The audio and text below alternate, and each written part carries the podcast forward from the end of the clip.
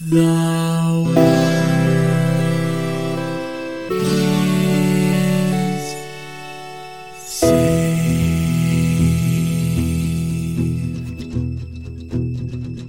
The living room's dark, save for light being cast from the big TV screen and the imminent sunrise that's teasing the one starry sky with whispers of morning. Hey, George. Hey, Lions, how's it going? America. Yeah. Right? Like, it just, there's Yeah. no other way to start this episode. Yeah. Well, that that and honestly is just the bandit splashed is the thing that Okay. So, uh, we're already into like weird asides. Um, so I stream most of the games that we play for the show on Twitch. Uh, one of the people who's regularly in my chat room is apparently like a big, like military nerd, like geeks out on hmm. wars, you know, war history and like military hardware and stuff. And I made a sarcastic comment, like, surely that is the like Disneyfied kid friendly version of what they say. And he was like, surprisingly, no. I was like, really? Grown ass men who just killed other grown ass men by exploding them. The correct term for that is bandit splash. And he was like, dude, I know. And I was like, I, you know what? I can't even look this up because it's like tangentially related to the game. So I'm just going to go with this is a true statement. well, and that that makes me feel better because some of my notes revolve around a a, a thing that that's actually touching on. So. I, and I was like, I, here's my guess. Um, so it seems like I, from what you're giving me, it seems like I might be in the right ballpark. So that's good. yeah. Um, It- is it? I mean, it's, it's weird. It's weird. Oh, it's a weird thing to say. I'm just saying that the fact that that that that that is the actual that the game got that right supports my theory about the game. Ah, That uh, that's Good. what I'm excited about. I, I mean, I they could have said, you know, like like like MacGuffin down, and you know, I would have been. like, I mean, I mean, to your point, right? Like when you have through through your direct actions, you have snuffed out another life, like, and you have to then immediately report that fact so other people are aware of it. Like it has to be said, right? I can't think of anything perfectly appropriate to get that point across quickly. Yeah, yeah. I mean, there's no Right. if, if you have any uh, problem with murdering other human beings, anything that's used to mark the occasion is going to sound macabre. So, right and right, and, yeah. and i think that that you know just to, to say you know is that yes i do understand that these people are putting in a difficult situation and, and and so on and so forth you know like i'm not i'm not judging the the, the individual like i i think that that there is something to be said like like if somebody you know has shot down other fighter pilots and things like that like there's a lot of stuff you got to work through that i hopefully uh, up to this point in my life i have not and hope to continue to not work through and i am I, it is unfortunately unfortunate that we live in a world where there are people that need to do that type of thing to have to work through it. And I am fortunate enough to not have had to work through it, if that kind of makes sense. it, So- it does. Um, and this also seems like an appropriate place to put this tag. Uh, the theming of this game, um, which is called Super Strike Eagle, uh, the Mhm. theming of this game is very uh, whites versus non-whites, and that because of the fidelity of this game and the era that it was made and everything, like that could very easily go over the head of a child. So I if you want to go into any of those things, if any of the stuff is in your notes, like I'm perfectly fine to spend time on it. I am not planning to spend any time on Nope. it. So th- this is just a disclaimer for the listener that like nothing we say good or bad about this game is a uh like a moral thumbs up or thumbs down on what I think most people would agree is like kind of an abhorrent view of the world. And if you disagree with that, also whatever, that's not what this is going to be about. Right. And and I think that that uh, if if you wish to kind of know more about this t- sort of stuff, Extra Credits does a great episode on like it, it's not like it, it's uh it's not lazy design. It's uh it's like Oh, like poor bi- biases built in. right like Yeah. where where you accidentally like you know so if you're if you're just kind of oh you know i want to make a first person shooter that takes place in you know like this this one area of you know sub-saharan africa and it's like okay so you've created a game where you're killing exclusively people of a certain ethnic group right like that that's not And and a different ethnic group from the hero. Right. So it's like that's not that's that that again, like if you're then using that to like talk about a certain like issue problem. So again, like everything that, that we're going to say, I I actually, you know, I I have nothing but respect for people in the armed services. I'm not trying to say that anything that they they have is anything that they're doing is either easy or something that I am capable of doing in any in any regard. But the, the game that's not what we're talking about. We want to talk about a video game. So just like I, I agree with you. Disclaimer out of the way that that you know so uh, so we played super strike eagle which came mm-hmm. out in march of 1993 in the us because it was actually made by an american company uh, and then it didn't get uh, overseas until later that year uh, super nintendo game and uh, here's a, a i think a pretty easy summary of this game uh, super strike eagle is a 3d flight sim where you american exceptionalism your way around the mm-hmm. world in an f-15 like that's that's what this game is, right? It's yep. there there's very little story, there's very little text or even directions. Um up to and including where uh, someone in Twitch chat was like, "Oh, this is a Microprose game. Oh, dude, you got to read the manual for their games. Like they're they're big on manuals." And I was like, "Bad news, friend not only do I not have the manual for this game in my collection, but this is an obscure enough game that I can't even find the PDF online. So nice. I was just like, uh, I'm sure there's lots of useful and interesting things in there, but they're not going to be part of my review for the episode. But guess what? Yeah, no, uh, it's uh, it. So this nostalgia experience. I I didn't think because uh, you recommended this game, and I actually didn't think that I had played it at first. And then the more time I spent with it, the more I was like, I had a friend who had this game. Mm. Like I because I'm not huge into flight simulators and the few that I ever played were on PC, so I know this was not that. Um it, it, it I I have put my hands on this game before, but it was definitely at a friend's house like once or twice. So super, you know, Hwafferthin uh nostalgia experience. Yeah. Um so for me, I, this is one of the ones I have weird and deep nostalgia uh, ex- experience for, which is um, my, my parents were divorced and I had a Super Nintendo at my dad's house and a Genesis and normal an NES at my mom's house, right? You know, so uh, that means that there were just some games that I only played at my dad's, right? You know, that was fine. Uh, but and my dad was not into video games, like just not. I mean, he he was as into video games as like most parents are, right?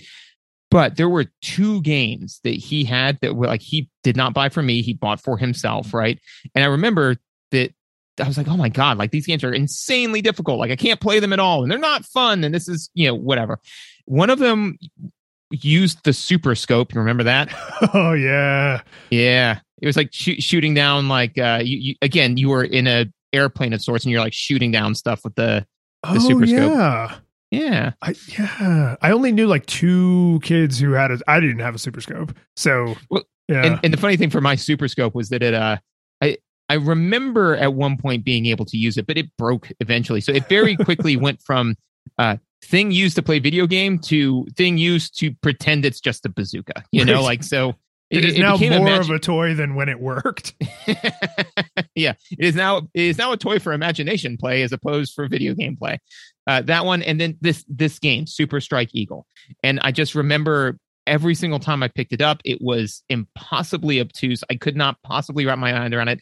I never, I could only barely get past the first level um, because I could never land the airplane. Man, it was just I couldn't do it, and I would I would I would beat the hell out of everything and then just just nosedive straight into the aircraft carrier, right? So uh so yeah, so so when we were just kind of talking like, oh, what should we play? I was like, oh my god, wait, wait, this this is what we need to play. So yeah. So uh, uh s- spoiler, um, when you said that, I was like, but he was a kid, and then I put my hands on the controller and I was like, oh no, his memory is crystal clear. oh, oh, Oh no. uh, should we shill? Shall we, we shall? Yes, we shall um, shill. So if you like what we're doing and you want to uh, support us a little bit, You can obviously subscribe in your favorite podcatcher. Uh, you can follow us on the Twitters. Uh, I'm on the Twitch. All those links are in the show notes. Uh, you can go to our website and there's a feedback form as well as a list of the games we have played and are playing and are going to play next. Uh, if you want to go kind of above and beyond, uh, ratings and reviews are always super helpful. Um, personally, I'm a big fan of just word of mouth. Like if you know someone you think would enjoy the show, uh, word of mouth recommendation I think is worth 10 reviews. If you don't have any friends, then go leave 10 reviews. That's also fine. Uh, and if you want to go really super crazy, you can support us on Patreon. Uh, patrons at all levels get access to the after show. All of the after shows are available. So if you just subscribe right now, you would get all the ones we've ever done for as little as one American dollar. And if you support us at a high enough level, we will actually shout you out on the show. So with that, we need to thank our 8 bit classics Kevin, Airman First Class, John, Staff Sergeant, Jason, a Tech Sergeant, and Yarno. a Master Sergeant, Ooh. And our 16 bit heroes, Michael Captain, and Jacob. a Full Bird Colonel, And our full 3D supporter, David. a Four Star General. Nice. Yeah. He, I, it's, I'm always like on the edge of my seat for him. Like, I never know. Like, is he going to get like a cool one that he's going to like clip this because George said something nice about him? Or is he going to get like an insulting one and he's going to clip this because like he's into that? yeah, because I mean that's the thing is that it it you know the, occasionally you have to play it off normal because then you know otherwise it's just like oh it's always gonna be funny one like you have to keep Yeah. keep that air of uh of uncertainty because that's that's where the fear is. um, all right. So let's talk about the audio visuals in this. Uh, generally, like if someone said, How are the graphics in this game? I think you would just say, like, they're pretty good. But if you actually break it down, I feel like it's really like peaks and valleys.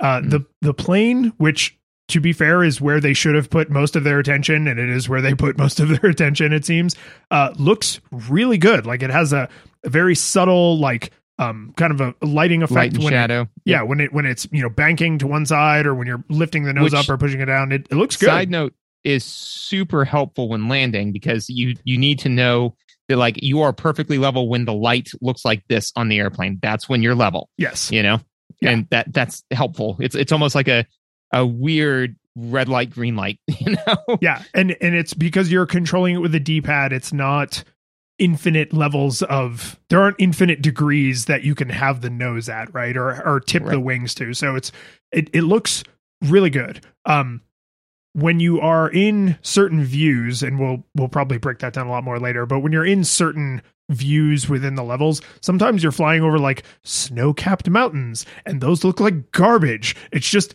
brown and green and white noise and it's really distracting. But then like you fly over a city and even though everything is shades of gray because it's like man-made and it's nice straight lines things that you know the super nintendo is really good at rendering like those things actually look fairly crisp and it's pretty clear what's going on. So like there's there's these weird like jumps where it's like oh wow they super polished this. And it's like oh man they completely phoned in this other part. So it's like it averages out to the thing looks pretty good but if you were scoring any individual visual you might get crazy extremes. I would say that the the visuals i feel um overall they aged pretty well in the sense that uh this this game is meant to be hyper realistic and we'll get into I, I will i will expound upon that in gameplay. But and i'm sure that there are examples of this but i can't think off the top of my head of a tremendous number of snes era video games that are meant to be real world realistic like this game is meant to be you know? Most of them are certainly not ones i played. I was i was not into video games to see what outside looked like. I went outside to see outside. You walk outside the graphics in this game are amazing. Super immersive. I've only but but you're a child so you're like if only i could get out of the tutorial.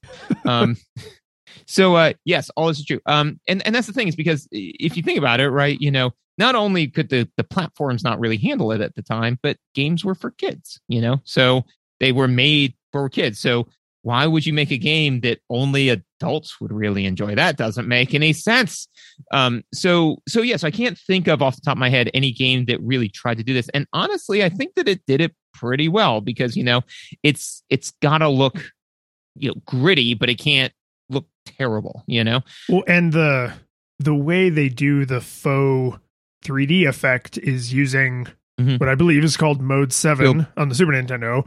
Uh, So I was going to ask, right? Was it, I'm like, this looks like Mode Seven when you're Yeah. when when it's when you're doing like the top down like bombing runs and stuff like that. You know, you, you take a flat static image and then you programmatically rotate it as opposed to actually drawing it in all of those different orientations, right? So it's like Right. Sometimes that looks great.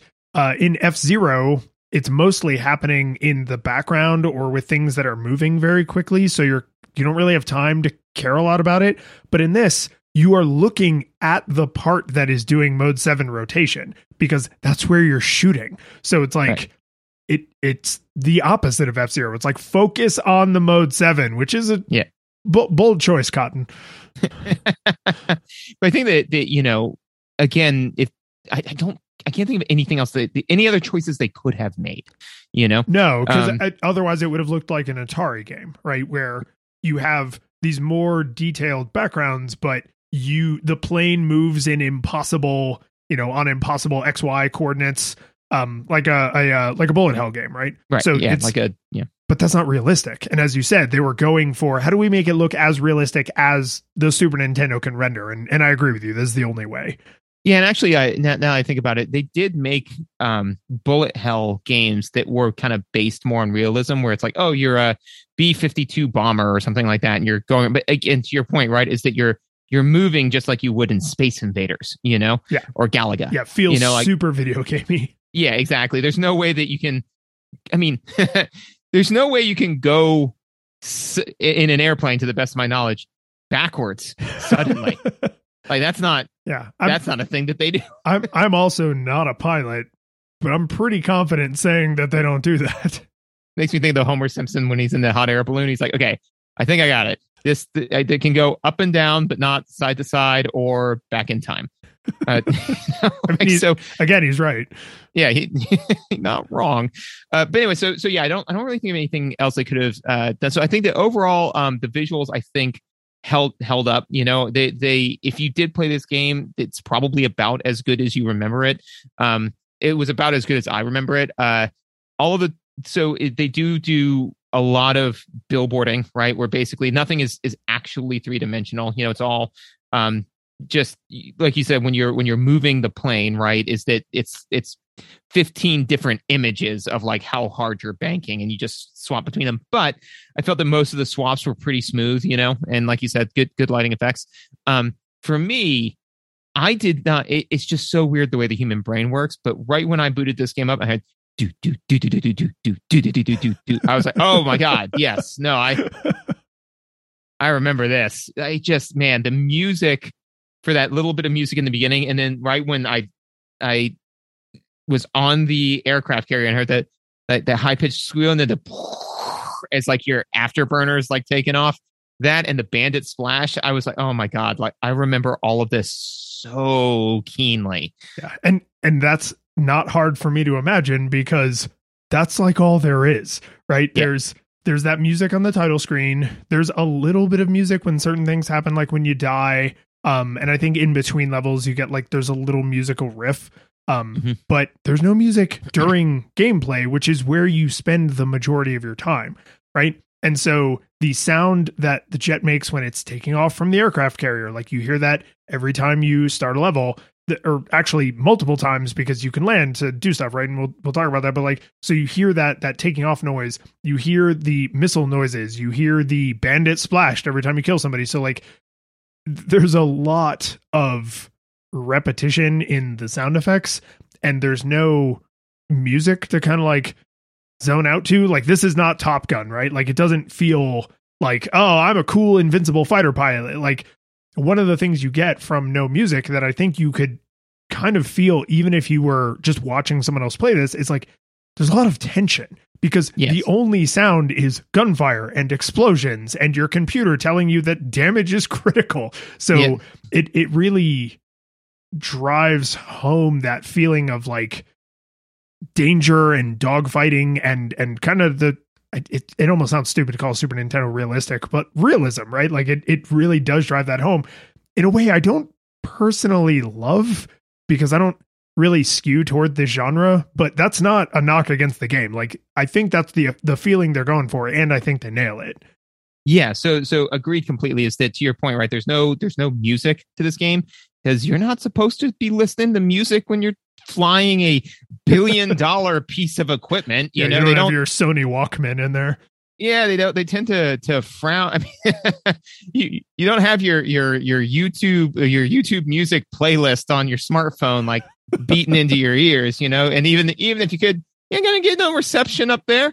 Um, but yeah, I mean that's the thing. This is it's pilot's to be- flying in 1993, and your problem with cell phones is not that they don't exist yet; it's that you would have no reception. That is, I mean, right because they don't have the. They, I mean, what would it be like one like one G back then, if that? 0.5 G.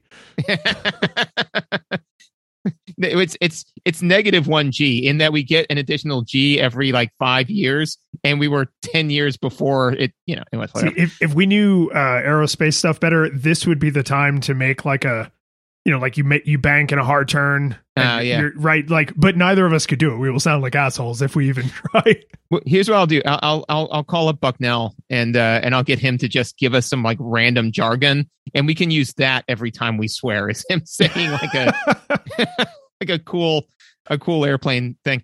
Um, yes. So all that's true. Now, actually, the the the thing with the G's made me think of a joke I heard recently, which was great. Which was it was um, uh, two people walk into a building and three people leave, right? And so um, the uh, the biologist said, "Oh, they must have procreated while they were in the building, right?" And the engineer says, "Oh, our initial count must have been off of you know like like who all was coming and going." And the mathematician says, "If one more person enters the building, there will be zero people inside." I'm not sure I can put that together fast enough that would make good podcasting. So just go ahead and explain it to me. Well, yeah. So so two people went in, three people leave. So there is currently negative, Negative one, one, people. person, right? Yeah. So if you put another person in there, Inside, now there's you bring it back up to zero. Okay, good, Yeah. good, good, good, Yeah. good, good. Right, right. Yeah, no, I saw that, and it, it makes me feeling bad. I did the same thing. I was like, "What? Uh, hey, Megan, come here. This is funny." Come appreciate this. There's one other uh, non-related joke that now I just have to share, which is uh, um, there was a, uh, a a biologist, a physicist, and a chemist go to the beach. Right, the biologist goes and sees all the sea the, the, the seaweed life, like walks in to the sea to study it, and is pulled out by the tide and and and drowns. Right. Uh, the the physicist is like so interested in like the waveforms of the beach, right? You know, so and so he goes in there to, to study it further. The tide pulls him away, it drowns. The chemist stands there for a while looking at the sea, and then writes down the chemist and biologist are soluble in water. See, that's a good chemistry joke. Right? That's a good. Yeah, I saw that. I was like, ah, neat. Anyways, um, yeah. So so basically, the, the the game's meant to be super realistic, and I think it pulls it off visually and aurally. Hourly. Um, I I want to talk about the views more in gameplay because of like how the different views behave. Um, but as far as just visuals for the sake of visuals, when you start the game, you have like a, a briefing screen, right? So it's like, Mhm. here's where you're going to be shooting strangers, and here's the particular buildings you need to explode, and here's how they're marked on your. There's like there's a lot of uh, like initialisms in this game, and I was like, I'm not gonna remember any of these. That is hyper realistic, by the way. yeah, With- yeah, I know. exhausting. As a scientist, I thought that scientists had a lot of acronyms until I learned um, how much the mil- the government loves their acronyms. I'm like, oh my god, like Yeah. you. Yeah. You're not saving time because you got to explain all this stuff to me. Yeah, you know? no, it's it's a it's it's secret handshake in word form, right? Because if people know, then they know. But uh, so you have that screen, and then you have the view that you see when you are taking off or landing, which I think is more or less the same view that you see when you're bombing. Like it's the same uh, way the the F-15 is drawn on the screen. It's just that the Mhm. background is different because it's a different perspective. Um, and then there's like the tokenized map view and you're like going from target to target. And I actually was pretty impressed with how seamlessly those things interact. Like you take off from the aircraft carrier at the beginning of every level and you it just smashes to the tokenized map screen and it feels Mhm. super normal. Oh, I'm sorry, I forgot the dogfighting view, which is first person. Yeah, there's three. There, there Yeah. are three views from yeah, there's the, the, the dogfighting view where you see the inside of the cockpit so you can actually read off your controls and you have your HUD. You don't see any of that when you're in any of the other views, right? Because you're either in third person or like tokenized, you know, Mhm. omniscient uh straight down view. And I was just like, these seamlessly blend together in a way that's like really impressive because it's cartridge games, so they snap from view to view instantly, right? There's no like friggin' load time or anything. And also each view is tailor made for its purpose, which means only the information you need is on the screen in any given view, which is again kind of realistic. Like if you were looking at things on the map view is kind of almost like a super sophisticated like satellite view like if you Yeah. were watching the action on like a super sophisticated spy satellite um It looks So- like what, what you see nowadays when uh in it at the in the back of the headrest for like a, a Delta Airlines or something like that. yes you know, a, a flight tracker a flight tracker. Yep. Yes. Yeah. So it's like it makes sense that you can't see your console because you're not in the I mean you are flying the plane, but like your view is not in the plane, so you don't see the console, right? When you're um doing like the overhead uh to bomb uh like a, a facility or you know an oil refinery or whatever, like you're not really focused on the controls because the controls aren't what's telling you where you're going to bomb. You're literally looking out the window at the ground, right? So it's like it's kind of impressive that for the, each of these different slightly varied versions of what is essentially the same gameplay they made these like tailor specific views that i i kind of i kind of liked. I was like this, this someone put a lot of thought into like what kind of action is going on on this screen? How should we make that screen look? What kind of action is going on on this screen? How should we make that screen look? And and we're very thoughtful about it. Yeah, I agree, and I think that, that unless you have anything big, this kind of leads me into a, a gameplay note, which is that um, they they were very very to your point, they were very careful in the the way that they crafted it. And what the um, basically what the cognitive load is and what type of gameplay you're doing, right? So you know when it's like okay, so if you look at it as far as gameplay speed, right, like what type of game you're playing, in when you've got the uh, the the dog fighting, uh, well here when you do the bombing run, right, is it's very very quick quick action right? You know, like so you're you're sitting there, you're banking, you're moving, you're going up, you're going down, you're trying to shoot a missile, fire your machine gun, whatever, take the target out, right? Uh, when you're on the map, it's a resource management game, right? You know, because you're sitting there, you know, you're flying around. Do I have the fuel to engage with this fighter pilot? Should I go after this target and stop the fighters from coming after me, or should I just ignore them and go straight for the the targets, right? Um, when all of a sudden the missile fires at me, it's like, oh, do I need to use my chaff or do I need to use my flak in order to get rid of it? And how much of those things do I have left? Can I afford to expend them? Is it- It's a risk. that thing is called a flak i thought it was called a flare There, there's a fl- flare and flak. There's, Huh.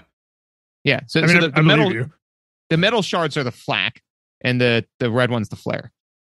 i thought the metal shards were the chaff Chaff. Sorry, you're right. Okay. You're right. Flak is the thing that fires up. You're right. Yeah. Right. So, sorry. Chaff, chaff, and, and, and flare. My bad. Um, mm, uh, sorry.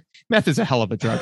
Um, so- uh, anyway, so so yeah, so but that's the thing. It's like which which one do I use? Uh, do I? Because I remember when I was a kid, I could never remember which missile type was which, so I always just fired both at the same time. I'm like, I, I don't know, I don't know. You know, problem So- solving if I if I use the sledgehammer, it will definitely kill it. It's not. I'm not a surgeon with it, but anyway. So uh, so but that's what it is. It's a resource management game, right? And so the higher the risk you take, the less resources that action will use. But it's a riskier move, right? High risk, high reward. And then the uh, to me, the dogfighting is kind of the middle ground between those two, where you know it is kind of like action adjacent, but most of it is you're you're where is the thing relative to me? Do I need to speed up a little bit? Do I need to slow down a little bit? Because you want to be going fast enough you don't blow right by it, but not you know, uh, but not so slow that it can it's just always so far away from view, you know, um, so on and so forth. So then uh, in in that one, you know, like so basically they they very carefully thought about what is the type of gameplay in each part of the game and what things does the person need to know in order to make decisions. You know, So I love I love that. I love the idea of like the slowest because you spend a lot of time because the levels are fairly large. You mm-hmm. spend a lot of time in that kind of tokenized map view, and that's where the there is still constant tension. But relative to the bombing run, where there's you know anti-air guns and there's sometimes like uh, just crap exploding all around you, um, that's a lot more tension. It's a lot faster paced. You're usually only on that screen for like sometimes less than a few seconds, right? Mhm. If you're good at going in high throttle, dropping your bomb, or I guess it's a missile, right? Firing the missile, Yeah. and then uh, you know, after burnering out of there, like you might be on that screen for literally seconds, right? Yep. Um, they're they're not designed for you to spend a lot of time on. The uh, dogfighting is you may spend a lot of time on that screen, but you're kind of not supposed to, right? Because every second the battle goes on, they could get your back and then shoot a missile up your butt and then you die, right? and you're burning fuel. Yeah, and you're burning fuel. So it's like you're you're not accomplishing the mission, your life is in danger. So it's like it's it's more sustained tension and that tension goes up over time compared to the tokenized map view and the bombing run view. Um you did miss one important game mode though, which is the survival horror game that is trying to land because there was no part of the game that was more tense, teeth grindingly frustrating, and maddeningly broken than trying to land the damn plane, which I thought was, again, I'm not in the military. I don't uh, know anybody who's a fighter pilot, but if you want to reach out to us, if you're a fighter pilot, and let us know if you've ever been in aerial combat, was that less scary than landing the plane? Because my guess is probably not. right? Like you, you, you'd feel like the answer to that is is no. Um, Now, but, I gra- mean, that- I mean, granted, uh, somebody in chat actually did make fun of me and say, like, well, landing on an aircraft carrier, like, that's pretty pants crappingly scary. And I was like, right, but that's because it's hard. No one is shooting at you. There's no Right. explosives going off, ideally, right? So, like, it, relatively speaking, it should still be lower stress. Well, it, it should be, and I mean, that's the thing is that I, I I don't have any numbers on this, but I have to believe that we have lost more, um, more fighter, uh, fighter aircraft, fighter pilots, uh, in In combat, than we have like blowing up on the the the you know the aircraft carrier, right? Um, I do know that because my um, my stepfather worked on an aircraft carrier for a while, um, and uh, he, some of the cool things that like they do, like it, you just don't even think of, but they basically have like a uh, a giant. In order to get you to stop in time, they have like this like giant line that like the hook. There's like a hook on the back of the Yeah. plane that like it's, it's also it. how you take off going at a high enough speed. They launch Right. you. Yeah, so it's just kind of like I just really love human ingenuity when it's just kind of like, man, what we need to do is we need to get these planes to take off. Like, okay, I can do that from a boat. Uh, yeah, man, let's get it done. You know, if it uh, if it's got to get done, we can do it. It's it's the aircraft carriers are like the flamethrowers of the Air Force, right? Where it's like they set- totally are. Yes, Yeah, I need Like- I need fighter jets, but I need them way over there. Yeah, and it's like, well, we don't have an airbase over there. It's like we have boats over there, don't we? And it's like, yeah, what are you driving at? I think you mean what are you flying at? Woo! Yeah. Okay. but actually, the the one other thing that I thought was funny is I I remember that um I, I went up to my stepdad at one point. And I said, just like so, who like there are. th- You've got the aircraft carrier, right? And he's like, "Yeah." I'm like, "And there's planes on the aircraft carrier, right?" I was like, "He's like, yeah." I'm like, "So does the who owns those planes? Does the Air Force own those planes?" And he went, "No." I was like, what? And he's like, he's like, I wouldn't let the Air Force keep their planes on my ship. And I was like, whoa. Because like there's there's a little bit of like rivalry between the different branches of the military, but I just did not know how deep seated that was, at least with him, and like how long it would last. But he he was like deridingly laughed at me for suggesting that the Air Force would be allowed to park their airplanes on his ship. And I was like, whoa, okay. Bunch of guys I went to high school with all joined the Navy because they wanted to fly planes. And as someone who did not and still does not do military stuff, I was just like, but you're stupid. Like that but but the Air Force has the planes, and of course they were telling me I was stupid, and they were right in this case, right? But it, Yeah. it was just like to someone who didn't understand, like, oh no, actually, planes that take off from aircraft carriers is a huge part of our naval might. I was just like, but. Air Force, it's right Yeah. there in the name. the, the the Air Force. One other thing related, I guess this is kind of related to, to this type of game is uh so all people who work for the Air Force are called um airmen, right? Sure. Um you know what they call people who work for the Space Force? I mean, th- the wording of that question certainly implies spacemen. You'd think that, right? That that that, that would be fine. They're called guardians. Ooh. And like, right? I was like, that's a badass name right there. Like that. I'm not like, however you feel about the Space Force, you got to say, man, it's like, like, what's your time? Oh, I'm a guardian. It's like of the galaxy. Like, holy crap. So, anyways, yeah, no, um, that's cool. yeah, right. Uh, yeah. So one of the the things that the game does that I think continues along the thread of it's it was say what you want about this game. A lot of thought went into it, right? So one of the things that that happens is uh, so the very first area that you go to the um the it, the the first stage is a tutorial, but in an age where good tutorials were way few and far between. This is a pretty good tutorial because at no point does it say hey buddy it's time for the tutorial map. It doesn't say that. It's just says here's your first mission you know? So you're like oh i'm i'm, I'm playing the game. And so first thing you do is you take off from the air eh, from the aircraft carrier. So they're checking like do you know basically what the controls are right? And then right when you get off of the the aircraft carrier they put you into an unmissable dogfight right? Yeah, yes. In fact, I tried to miss it because I was trying to practice landing.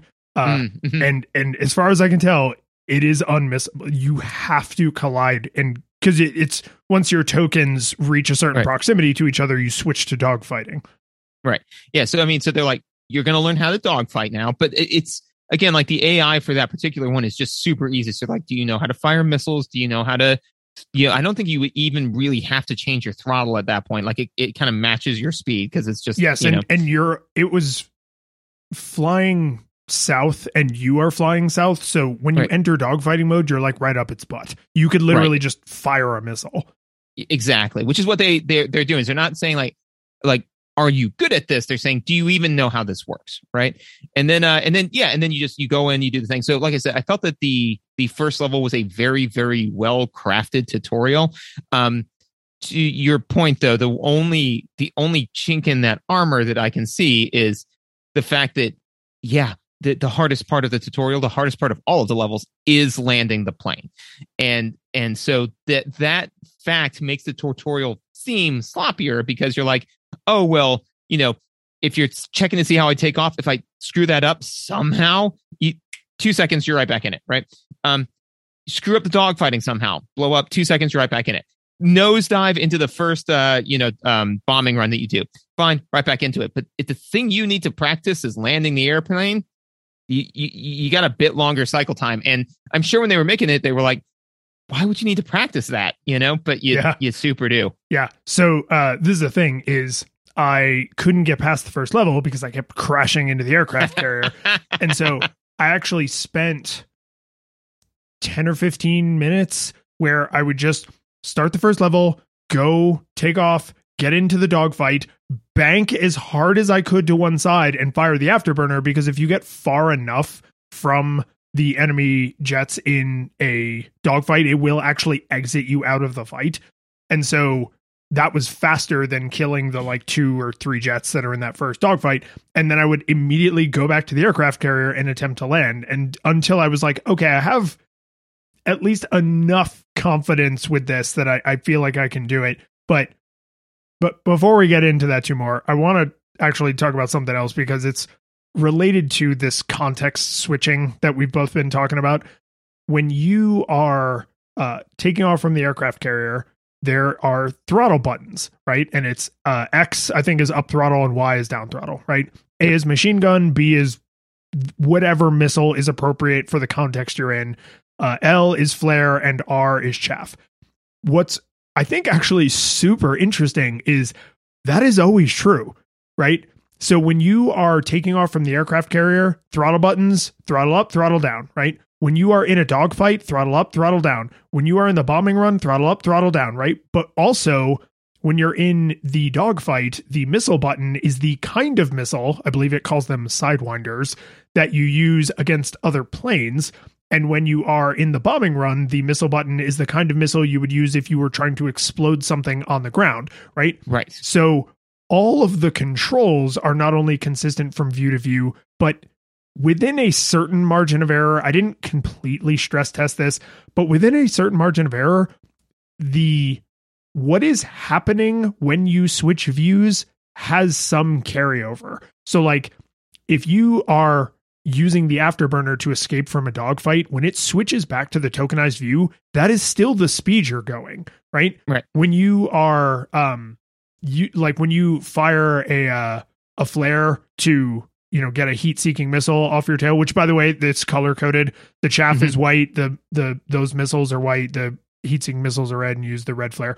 Um that stuff like is persistent. Like as it switches views if you threw a flare then get into a dogfight kill that guy and then go back out to the map like that flare is still there right? Because it's the the timing is a little weird and the orientation isn't quite perfect but it's there is a certain amount of this same plane doing these same things you are now just seeing it from a different camera right which Right. I, I thought was really cool the thing that pissed me off about it because i could not get it to work consistently is no matter how straight i approached the landing strip because there's air bases in some of the levels and then the the the um aircraft carrier no matter how straight i approached it i felt like when it cut into that view somebody just rolled like a d4 and then it just picked one of the four angles of attack. And sometimes i'd be coming into the aircraft carrier and my altitude would be like 10 feet and i'd be going a thousand miles an hour and i was coming at this super weird angle like i'm coming in perpendicular like i'm gonna land sideways and do like a hockey stop. Like it was just not i couldn't get it to behave consistently and switching between the map view and the dogfighting the map view and the bombing run or going out of a bombing run back to the map or whatever like if that is a little fudged like where it's like ah that's not quite the direction i was going or that's not exactly the throttle speed that i had set or something eh, it's okay. It's not that big of a deal. You're usually not going to crash and explode but but with landing, crashing and exploding is absolutely something that can happen. And it frustrated me that they didn't have precision where it's like, if, as long as you're coming in, like, you know, the, the aircraft carriers are always facing north and south, right? So it's like, as long as you're coming in from the north going dead south or from the south going dead north, we will line you up because the Right. presumption is you are trying to line yourself up with the aircraft carrier. And I just, I don't know if it was user error, but I could not get it consistent. It, it seemed borderline random, which was maddening. when so the weird thing is that I actually um was nailing the landings this time. Like it was very I'm, I'm It- it- happy for you. I know, right? Like but here's it was super satisfying for me because I'm like like it can be done. Um so I think that it was just a weird mixture of having put so many hours into it beforehand so like I cerebrally kind of knew some of the tells and cheats, you know, and then I was now able to better execute on it in the gameplay, right? Because that was the thing is I remember I remember like that the light hits you a certain way, and I was like, oh, okay, so I can use that light to make sure that I'm perfectly level. The other thing that I did was I just made sure I realized that your throttle doesn't have to be that high for you to successfully land, you know? No. So I would back way out, like right when I before I even got there, I back way the hell off on the throttle because then that gave me some more time to like I, I did learn that lesson where it's like, oh, Yeah. I can basically land at like throttle 10 because it goes like zero to 100, then it spikes to Afterburner. 200 and then Yeah. afterburner. Yeah. Um so yeah so so I, I like i said for whatever reason i was i was nailing that this time which was i can now this closes the chapter on the saddest you know on the saddest book in american history right? You know so This this was your Sonic 3D blast. right where i was like no no this is good. But but no i mean i it it again it definitely get getting into because like you said when you when you enter go from tokenized to like the, the top down view right?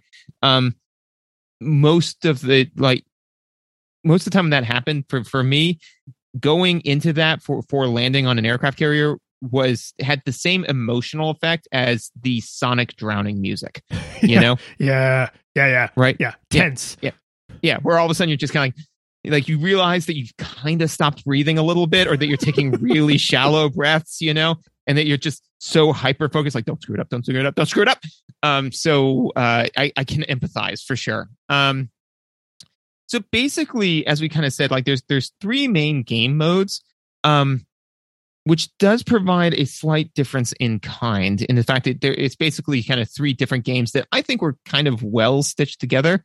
That being said, though, all the depth of those three different games is super shallow, in my opinion. You know, like there's just once you've done bombed a thing, like that's it. You know, all the bombing runs are very samey. All of the maps, so the maps themselves are very different. Well, it, the, the challenge is all pretty much the same. You know, it's like, okay, I got a missile fired at me, got to fire a flare. Then, you know, okay, well, there, this is a ship. So there are some decisions to be made on the overmap, but to me, I found the dogfighting tedious. So know? tedious. It Yeah. is um, the thing they market directly on the box, and it is, in my opinion, the weakest part of the game. Yeah, because it's just kind of like, alrighty, so he's off to my left, so now I got to bang to the left and speed up a little bit, not too fast, and then you know, like they start to come towards you, and you're like, okay, now I'm gonna fire my missile, wait for it to turn, wait for it to turn red, fire my missile, bandit splashed, duly noted. And, and it's it's blue sky and gray horizon, no matter where you are or what's going on. I mean, there's the night levels, but like, Yeah. it's it's boring looking, and it's it's only tense in the way later levels, which I did not get to. I used codes. Um, it, Ah, it's only tense in the way later levels where were you able to get out of the first level though? Like, did you ever successfully land the thing? yes, no, I I got. I got um I could reliably get most of the way through the second level, and Yeah. then I have a lot of thoughts about cycle time. Um, so uh, I know, right? Um, I I was what you realize with the dogfighting, um, like if you played the tutorial level and then you jump to the very last level, uh, what you will see is that nothing changes. There's just more of it. When you do a Right. bombing run, there's more anti-aircraft guns. When you do a Exactly. dogfight, there are more enemy fighters. When you do a, uh, you know, the levels have more targets you have to go and do bombing runs on. So it's just like there's more, uh, you know, I guess anti-aircraft, right? Air or ground-to-air missile launchers, right? So you're having to deploy more chaff and more flares, and and you're sometimes there's multiple missiles of different colors coming at you. So you got to like make sure you deploy the right thing for the missile that's closer to you, so that it still has its effect. Like there is an escalation in pressure. There is not you, the decisions you're asked to make in the first level and the decisions you're asked to make in the last level are the exact same decisions. It's just more of them and faster, which is not necessarily bad. I did find it got boring. Well, and that's the thing. I, I would agree with that. So the, the the issue is that there's no real um exploration of new mechanics or exploration of new challenge, right? Um, is that you know to your point, right? Is that the all there is is just more, right? You know, so there's there's more bombing runs, but it's not the fact that you know, oh well, now that there's a uh, target type A next to thing B, it has some emergent type of gameplay to it. It's exactly the same, you know. So you just kind of look at the map and you say, "Hey, this is the strategy I'm going to employ," and um, and I'll I'll I'll, kind of lead you into cycle time a little bit. and the problem is that that the game does not um it doesn't help you with doesn't uh, uh, encourage exploration of different mechanical types because the cycle time is so long, right? So if you got 17 targets across the map and you're like, all right, you know what? Um, I'm just, you know what I'm going to do? I'm going to ignore everything but the targets. I'm just going to see, see how that works out for me. It could work out great. It could work out really poorly, but you better be really happy with that decision because if you may feel like you made the wrong one, you're 20 minutes out, you know? Um, if you're like, you know what? I'm actually going to like take out just like some of this, like I'm going to go left to right on the map or top to bottom, or I'm going to go take out all the airplanes first and then cycle back and then get the other thing. All potentially great strategies, but once you find a first order optimal strategy, you're not encouraged to deviate from that. And then it's just, it's all the same because the first order optimal strategy, because there's not much depth in gameplay, it never really stops working, you know? So whatever you do, you just keep doing it. And, and once I realized that basically halfway through the second level, I was like, oh, I mean, I'm good. You know, Yeah, and it's it's weird because I don't know exactly what the right balance is. But if you think of a game like Tetris, right? Mhm. The first level and the last level of Tetris are the exact same game. The only difference is the last level is very very fast, right? Ditto most arcade and arcade style games, right? The the gameplay doesn't really change. It's just asking you to make more decisions snappier, right? Or even just the same decision snappier. I think one of the differences though is um at least for for Tetris is that they almost have some of like that like rogue-like quality in the sense that like each run is a little bit different, you know? So it's like, how yes. far can I get in this run, you know? As opposed to this one, all the maps are exactly the same, the layout's exactly the same, and the AI behaves very predictably, you know? So even when you're playing Pac Man, I know that all the ghosts behave a certain way and that masters know that, but if you're kind of at a base level play, it's like, oh, oh I'm going to go here. And, no, wait, now this ghost is tracking me. But for this one, it's like the same fighter jets are in the same places every time. So it it goes to um, practice gameplay as opposed to improvisational gameplay, which is I think where the arcade games have the edge. But sorry, continue. Yeah, no, I I I don't. I have I have no notes on your theory. I, that that seems that seems like a good reason that they'd be different because I think they're using the sameness of it as a way to excuse the garbage cycle time, right? Mm-hmm. Because if something is improvisational, then discovering a first order optimal strategy is impossible, right? Tetris does not have a first order optimal strategy. There are strategies that work well, there are strategies that work less well, but because the game is essentially random, unless you know the algorithm and you can be like, ah, I know what the next 10 blocks are going to be because I'm Rain Man, like, then you can't say, like, oh, I'll, I have this way of, of, beating the computer at its own game, right? Whereas is this is if you do the same sorts of things each time, the world will react in basically the exact same way each time, right? So right. what you end up with is a situation where you have to be willing to uncover whatever the first order optimal strategy is either for the game or for your playstyle and then just do that over and over and over which to your point is then like okay, I've seen it, right? Yep. The, the thing that I found frustrating is because I did not put enough time into this. I mean, would it take you 30 years? Because I did not put 30 years into mastering the landings in this game. Um, and I know that's a little bit of a misnomer because you took like a 29 year break in the middle, but like I, I uh, no, this is this is the only game I've been playing. Actually, even with the it. podcast, like I haven't played any of the games. It's all been Super Strike Eagle, and I've just been like kind of thrown it in there, you know, slowly chipping away until you felt like you were ready to review it. Um, yeah. so the the thing that threw the cycle time in my face and that really made me grind my teeth over it is because uh, you get a um like a Mega Man style like eight digit code, you know. Yep. So every time you finish a level, you get a code, and it is a unique code. So if you use that code, you will start with your score, right?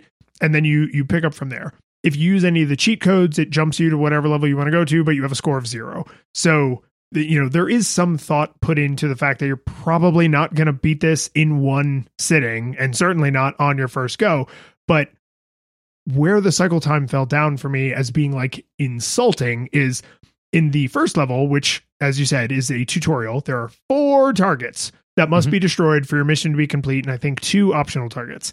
In the second level, there are uh, 19 17? targets that yeah. are required, plus all of the other crap that's going on, right? So, like, dogfighting is not required targets, right? Um, uh, ground to air missile facilities are not required targets. So, it's like there's all this stuff you could be shooting at, but that's not the things you have to shoot at to make the level end. So, you end up getting into this like how little optional stuff can I engage with so that I still have missiles and so that I still have fuel and blah blah. And and this is this was where the moment of truth happened. But what if you run out of missiles? Oh, well, there's a couple bases and there's an aircraft carrier that you took off from. And if you go back to it, it will reload your missiles, reload your chaff, reload your flares, reload your guns, and repair all of your damage, as well as top up your fuel and each one I think you can go back to twice. So mm-hmm. you can go and totally get all of your health back and all of your missiles back and everything back six times in just the second level. And it, it may be more in the later levels. But if you screw up the landing, you die and you have to start the level over, no checkpoints. So yep. if if you blow up 18 targets and you're out of bullets and you're out of missiles and you go back to the aircraft carrier and you land and you explode, tough, start over. Like, Yep.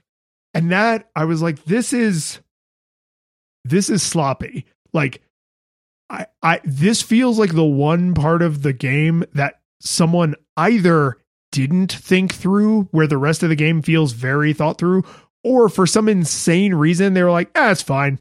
It's like you already have their money. You don't have to punish them. Like Narrator, but it wasn't fine. it wasn't fine. It's soul crushing to be like 85% of the way through the level, fly to the aircraft carrier, fly to the base, and you're like, you come in at an insane angle, which may have been user error, but I, I was trying on the tokenized like overhead view to come in as straight as possible. And I would come in at this insane angle and I'd be like, panicked because I'm like, oh, oh God, I'm going to crash. And then because I was panicked that I was going to crash, I almost inevitably did crash. And then it's like, oh, that entire run is now dead. And if it was a true roguelike where it's like, it's Tetris and it's like, oh, well, it all, I got to start from the beginning, but it'll all be random. But it's not, right? It is now grind your way through all the things you already proved you could do none of which will prepare you for the thing that is forcing you to grind your way through them all again, which is landing on the aircraft carrier. Right. Yeah, I, I do think that, that honestly, the landing on the aircraft carrier is by far and away like the the rippling cancer effect of this game. Like if that if that one thing was fixed, there's a lot of things I would still there are a lot of issues I would have, but that that is such a weird problem to have, and it compounds so many other problems that the game has, right? Because that's the thing is that if you were like, yeah, you know what I mean, the game's a little tedious, but I mean, you can just kind of like put your brain on neutral and just kind of work your way through it, unless you're trying to land, you know. And it's like, and, and that's and, and again, like if if uh, even if you know the landing was the checkpoint, you know, like even that would be helpful because then if you were able to, it would it'd be like, you know what, landing's a pain, but if I can if I can successfully land, then all of my stuff gets saved. So then you might be like, oh, you know what, I'm, I just took out these five, seven bases. Now's the time. I either want to die or save my game, you know, or if you could just save the game, you know, because then you could save right before you land. And that's the thing is this uses a password based uh you know like progress tracking system which means you're writing to memory like you are in in a I mean I'm trivializing it a little bit but like in a sense you are essentially saying set these values as true right so Right.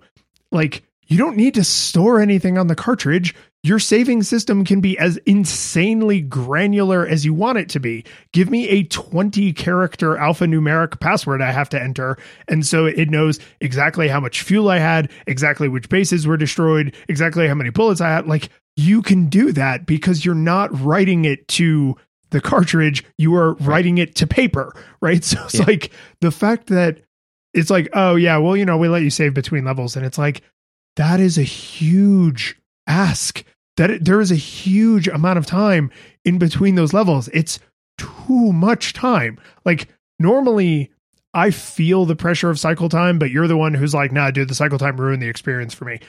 The cycle time ruined this experience for me. I was like, this game is okay. There are some things it could do better. There's a lot of things that it does really well. But the reason I didn't enjoy it at all because of the cycle time. No, agreed. Um, and and that uh brings me to one of ba- ba- basically I, I've got some other stuff, but you know, my my my last big note is um, you one of this game's core aesthetics, in my opinion, is fantasy. Right? You want to be the you know F thirty five pilot. You know, You want to be the super the F- strike eagle. That's literally want- what it says to you when you die. Yeah, exactly. Like that's what you want to be, right? You want to be a fighter jet pilot, right? So, and and to be fair, I think that the people worked really, really hard to make that a reality. You know, it's, it gives you very granular controls off of the things that you would likely have control over, right? You know, um, you get into dogfights, and the dogfights aren't, you know, you zipping all around the universe. It's very much so. It's it's a a tactical like I am going to make these decisions. I remember speaking to Bucknell um, when he was here recently because he's very much into airplanes, and and he uh, and I, I asked him at one point because we were at uh, the Wright Patterson Air Force Base Museum, and I said, uh, so what would happen if this old airplane got into a fight with our modern day airplanes. He's like, well, that airplane goes at like 300 miles an hour, and our current ones go at like 1500 or some insane speed. So he's like, so it'd actually be kind of difficult because one of the airplanes is effectively standing still, you know, and so most of the time when they're fighting, they don't like our current, they don't see each other. You know, you've just got them on your radar, right? And then mm. you you fire a guided missile at them, you know. So he was like, so you know, I mean, like you just you you fire the guided missile and and then have to pull away because you're about to run into it, you know. and it's like, it's like yeah, you know. So, but it, it it has that feel, right? But the thing is, you've got to care about that fantasy, right? You've got to. That's got to be a thing you want to experience, right? Um, and I don't. I, and that's not saying that it's a bad fantasy. It's just it's just not one of mine, right? Like I I am all about, you know, like like let me be the kung fu master. Hell, let me play Civilization 6 and be a omniscient, omnipotent deity that lives through time and directly controls the activities of his civilization, right? You know, all of that. Those are all fantasies that I like, right? This is one I just don't care about. So I feel that it may be garbage cycle time aside, um, is that the idea of it's like, hey, you like donuts, eh? Well, have all of the donuts in the world, right? Like that's what the game does. Is It's like, here's four donuts. And you're like, all right, I can eat four donuts. Here's 17, no, 19 donuts. And you're like, that is, that is way too many donuts. the brochure said there'd only be a few donuts, right? And so, but but to somebody who is the Homer Simpson, right? You know, they're like, 19 i i get to play it for this long oh boy you know but for me i saw that and i was like no kind of not that into donuts to begin with. I could I got through four, that's fine, but 19, I'm uh no, I'm good. Yeah. And and this is where le- you know, leading into um kind of like whether or not we thought it held up. I I always feel bad when I'm like, "Oh, this thing is not for me." Right? I need to make sure, I need to make extra sure that my opinion of the game as a video game is not mm-hmm. overly tainted by that because when you're gushing endlessly, right? I mean, when we were reviewed like Link to the Past, we played Portal, yeah. like we're just effusive stars in our eyes. Axe, yeah, you know, yeah, Golden Axe, you know, the the three Sonic pillars Spinball, of gaming. Sonic 3D Blast. the, the, the, the, three pillars of gaming. You got yeah. you got Portal, you got Link to the Past, and Golden Axe. Golden Axe. Yep, that feels right. that feels right. But but it's like I think when you're when you're effusively praising something, the the uh, person listening to your review is coded to take that as a little more like, well, obviously they loved it, right? It's like so if they're saying this thing was fun or this hard part was fun or this challenge was interesting and and that made it super novel, like yeah, but they really enjoyed it. And so they they temper themselves down a little bit. Or at least I, I would imagine.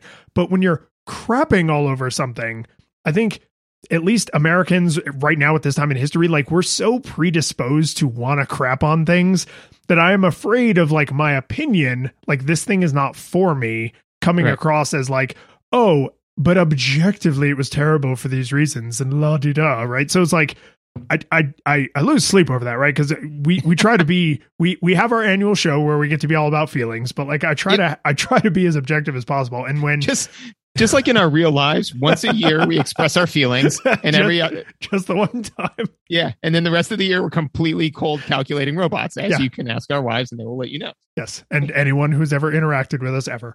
Um, yeah, you know, I did like it, it's something I, I I deal with a little bit. Um, I have one other thing that I wanted to make sure uh, we got to discuss during the show. Uh, do you have anything else before we go into the final segment? Um, one thing that I'll expand on a little bit on the after show, but uh, is, is so I'll just do it as a throwaway note here. Is um, this it's is, not a throwaway uh, note; it is a teaser for the after show. Yeah, yeah, yeah, yeah. a teaser that I'm thrown into the garbage. uh, no, it's it it is um is this game also does the uh, one hero versus the world theme Ooh, and yeah. yeah and and i i don't as i have gotten older i find that theme increasingly tedious especially when it's not supported by the narrative of the game. Um, and just as a as a quick uh, uh, thing, and and I you know I, I read in a newspaper, but I thought I thought it was very fascinating, is that um, for every person that we put on the ground, on average, how many support humans do you think there are for that individual? You mean like for every combat soldier? How for many? every combat soldier supports combat. I'm gonna guess medium to high double digits. So actually, it's it's ten support people for every one combat person, right? Oh, okay. Ish. So I was. Yeah. Yeah, I'm in my mind. I'm imagining that because I mean, ten is still a lot, right? Well, but, but I'm, I'm imagining like that, banks of computers filled with people like looking at satellites and watching like on the ground cameras, and right? And I mean, that also includes like people who are running food and supplies and medical, yeah. you know, like all that, right? But I mean, like if you consider, uh, for example, Russia runs a one to fifteen, which is to say that there is one support human for every 15 combat humans. Oh you know? my god.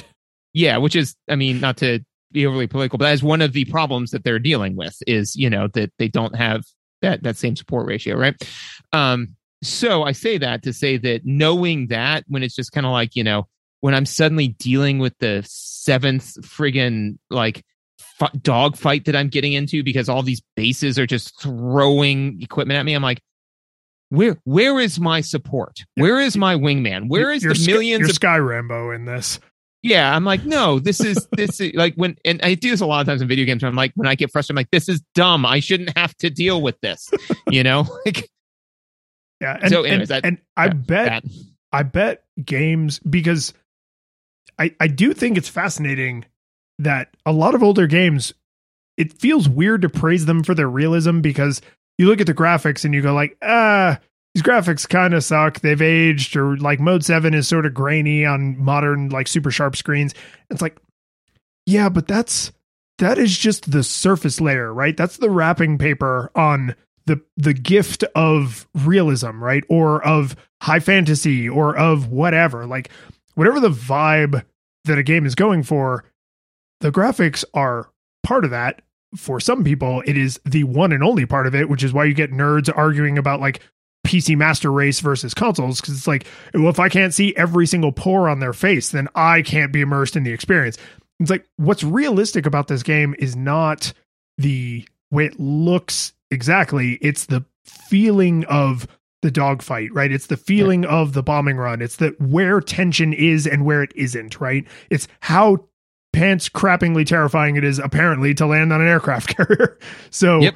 um, like that is something that if you nail that in the game design, that can actually age infinitely better than basically any of the other the the the the wrapping paper, right? The the the visuals, the lack of music in this case.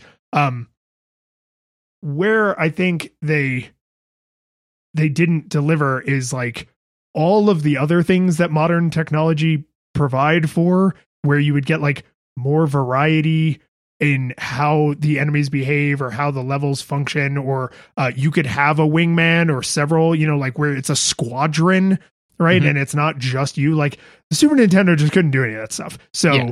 like that the the level of realism most people would probably say is in the graphics and i would argue that where the realism falls off is actually in the one man versus the all of you know the Middle East, right? It's like because a game that was striving for realism wouldn't do that because that's not right. realistic.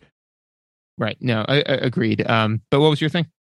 Uh, so I am going to send you a link in chat uh, that I, I need you to open. So this game uh, was in.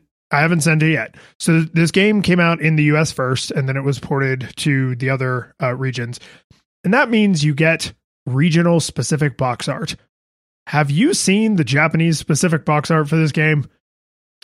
Uh, no. Okay. So I'm going to send you a picture of the Japanese specific box art for this game. Uh, and then I would love it if you could describe for the listening audience. I will put a link to this in the show notes. As far as I know, this is actually the official uh, Japanese box art for this game. I couldn't double check because I didn't want to accidentally do any research on it. So if I'm uh. wrong and this is a joke, fine, they got me. But I'm pretty sure this is actually legit. So we describe for people what this looks like. Okay, so if you want me to describe this, this is um, uh, a a topless woman with leather pants um, who uh, whose breasts are only co- covered by the words "the victory of U.S. Air Force," um, which I imagine that this is how they get a lot of 18 year olds to sign up for the Air Force. she she's also she she's drawn like because it, it's a drawing, not a photograph, Yeah. right? Uh, she's drawn like a like a pinup girl. a like pinup girl, a- right? Blonde, Yeah. uh, cowboy hat, draped in ammunition. actually, so I'm sorry. I, I, I did say what I meant, but I think that um, this is how they get 18 year olds to sign up for the Air Force, the U.S. Air Force. This is specifically how they get Japanese 18 year olds to sign up for the U.S. Air Force. Like, Mom, I think I want to go to university in America. Why? No reason. no reason shut up like- yeah no because i mean this is uh, uh yeah it's it's it's exactly what you would expect for and again like th- this game is very very realistic it's made for people who want to do this type of a simulator and it, th- this honestly smacks a little bit of like the marketing campaign that they did for dante's inferno do you remember that No. yeah. So EA, we, we all love EA. Um, they uh made a game Dante's uh, Da- called Dante's Inferno, right? Like And based on Dante's Inferno. Ostensibly, yes. um,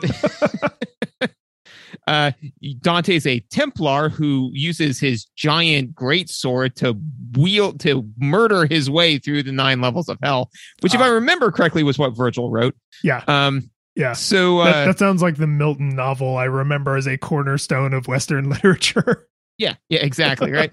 um, so and you know, just like like it's all grotesque, over the top, dumb stuff. You know, like at, at one point you get a, a a trophy called Bad Nanny for murdering a certain number of unbaptized babies in purgatory. dear you know, just yeah, you know, Okay. Um, yeah, so it's yeah. it's it's Duke Nukem with a uh associate's degree. Like You got it. Yep. so um it's that, but then what they did was um one of the things that they did to market it was it one of the um uh one of the uh comic cons one of those right is that they um basically said like a a a night of sin. So it was uh take pictures of yourself doing lustful acts with booth babes and then they uh will pay for you to have like a chest full of some amount of money uh, limo and women to you know be around you. And i'm like and it's like there is no better way to paint the entire gaming community as a bunch of like snot nosed 15 year old moron children right? You know i'm like i say all that to say it like like there are executives who think even in relatively recent times this game's now like 10 years old right? It's like this is what people who play video games like right? So somebody took the time and energy to make a fairly realistic, you know, like video game flight sim, and then some exec somewhere said like, "This is what kids are into," and then they made this box art. Well, I think what is most insulting about this, because remember, right? This this is an American company, right? This is Yeah. an American company trying to represent American, ex- America, yeah, American exceptionalism, the video game, to the Japanese market, and make sure that the kind of people who want that kind of experience know what's in this box. The thing that kills me about this is not all of the very well described things you just said, right? Because those are all 100% true. it's why is she not just painted onto the side of the jet? Like, isn't that the whole place that this stereotype came from? Is that like the bombers in World War II? I know this is supposed to be like in the 90s. It was, it was, the time in game is current to the time that the game came out, right? So 1993. Um, because literally one of the levels is the Gulf War. Um, but why why is she just floating in the sky with jets flying behind her? Like she should be painted on the jet because then you get the best of both worlds. You get to say, we're not sexist pigs. We're just saying that this is a thing that they do in the Air Force because it reminds them they're fighting for a girl back home. But to have the girl floating freakishly in front of the planes and Mario style solid white cartoon clouds is just like you just wanted to put a topless girl on the box and like you did it you win you make the box art you could have put anything on the box but like you were you did it in the laziest possible way and i gotta tell you uh be careful if you go looking for copies of this box art because it has inspired some fan art. Uh, of course it has. Um, so what do you think, man? Did it hold up? No, dude. It's and it didn't hold up, and sadly, not for any reason for me except the cycle time. Like Mhm. the fact that the stages become, you know, kind of boring and repetitive, and and there's like you figure out what your play style is, and then that's what you do. This game is not that long. It's only I think five levels. There's like a day Yeah. and night, and and like the game itself is not that long, but it becomes infinitely long when you can't refuel during the middle of a mission for risk of crashing into the aircraft carrier or the landing strip, right? Like it's I I couldn't even put enough to, I think I played this for 5ish hours, maybe close to 6. I couldn't even put enough time into the game to get bored with the repetitive mechanics because I spent so much time being frustrated with the cycle time. like that's not a good place to be in. So if you have incredible nostalgia goggles for this game, you might go back to it and say, haha, with my sophisticated games literacy, I have no problem landing the plane, right? They might have the experience you had, and that might be enough to put this into super enjoyable territory for them. But barring that, I don't know why in this era, when you could play one of infinity hyper realistic flight sims with a real throttle and VR goggles and whatever it is you need to get out of the I'm you know Sky Rambo saving the world by bombing people. Like if that's your thing you can get that experience without the terrible cycle time. So I- I feel weird to be like a single issue voter on this but like this game does lots of very interesting things and it executes on them fairly well. The cycle time is an unforgivable it, it's a gangrenous wound like no matter how much you enjoy everything else and if the little rough edges don't bother you the cycle time will get you it'll get you It gets you every time. yeah full Uh, nostalgia goggles full aviator goggles required uh, for me, honestly, I'm going to go uh, nostalgia monocle on this one. Um, i'm happy again. I yeah, and and you know, I mean, the, eh, I don't disagree with anything that you said. It, it- this is very much rem- reminiscent of. I was talking to somebody about the uh, uh, one of the new Star Wars movies, and um, I was like, ah, you know, I thought it was pretty good, and and they were like, really, I hated it, and we started going through it, and we agreed on every point. It's just they cared more about the stuff they didn't like, and I cared more about the stuff that I did like. So I was like, I thought they did this well, and they're like, I agree they did this well, that well, but that's not that. I don't care about that. I thought they did this poorly. I'm like, I agree they did that poorly, but I don't care about that. You know, so this is kind of similar in the sense of I agree that the cycle time is bad. You know, um, to me though, the the the reason why that doesn't bother me as much. Oh, and just again, nostalgia monocle, I don't like this game. I don't plan on playing it ever again. right. You know, like so I, I feel like I need to say that, right? You know, but then to, to kind of say like, but if you if you like the gameplay, right? If you boot this thing up, because the gameplay is not inherently bad, it's shallow. That doesn't mean it's terrible, right? You know, um, if you like the gameplay, if you find it enjoyable to to push the buttons in a certain order to fly around and do this, if you are into this fantasy, um, it's a lot of that. And honestly, like if if even if you get a third of the way through the level and then just eat eat hot garbage on the on the runway, right?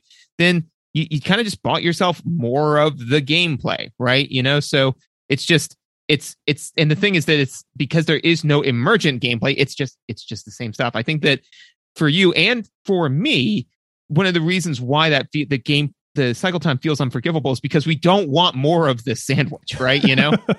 So somebody's like, if you get halfway through eating the 17 donuts and then just need to take a minute and breathe, then stop. You got to start eating all of the 17 donuts again. And it's like, I don't, but I don't want to eat any more donuts. But if somebody's into eating donuts, then they'll just sit there, boot up the game and just keep going and going and going. And they'll have this dead in their sights and they'll be like, boom, bandit splashed. The curtain falls, the music plays, the credits roll, then it all fades to black, and you're left by yourself.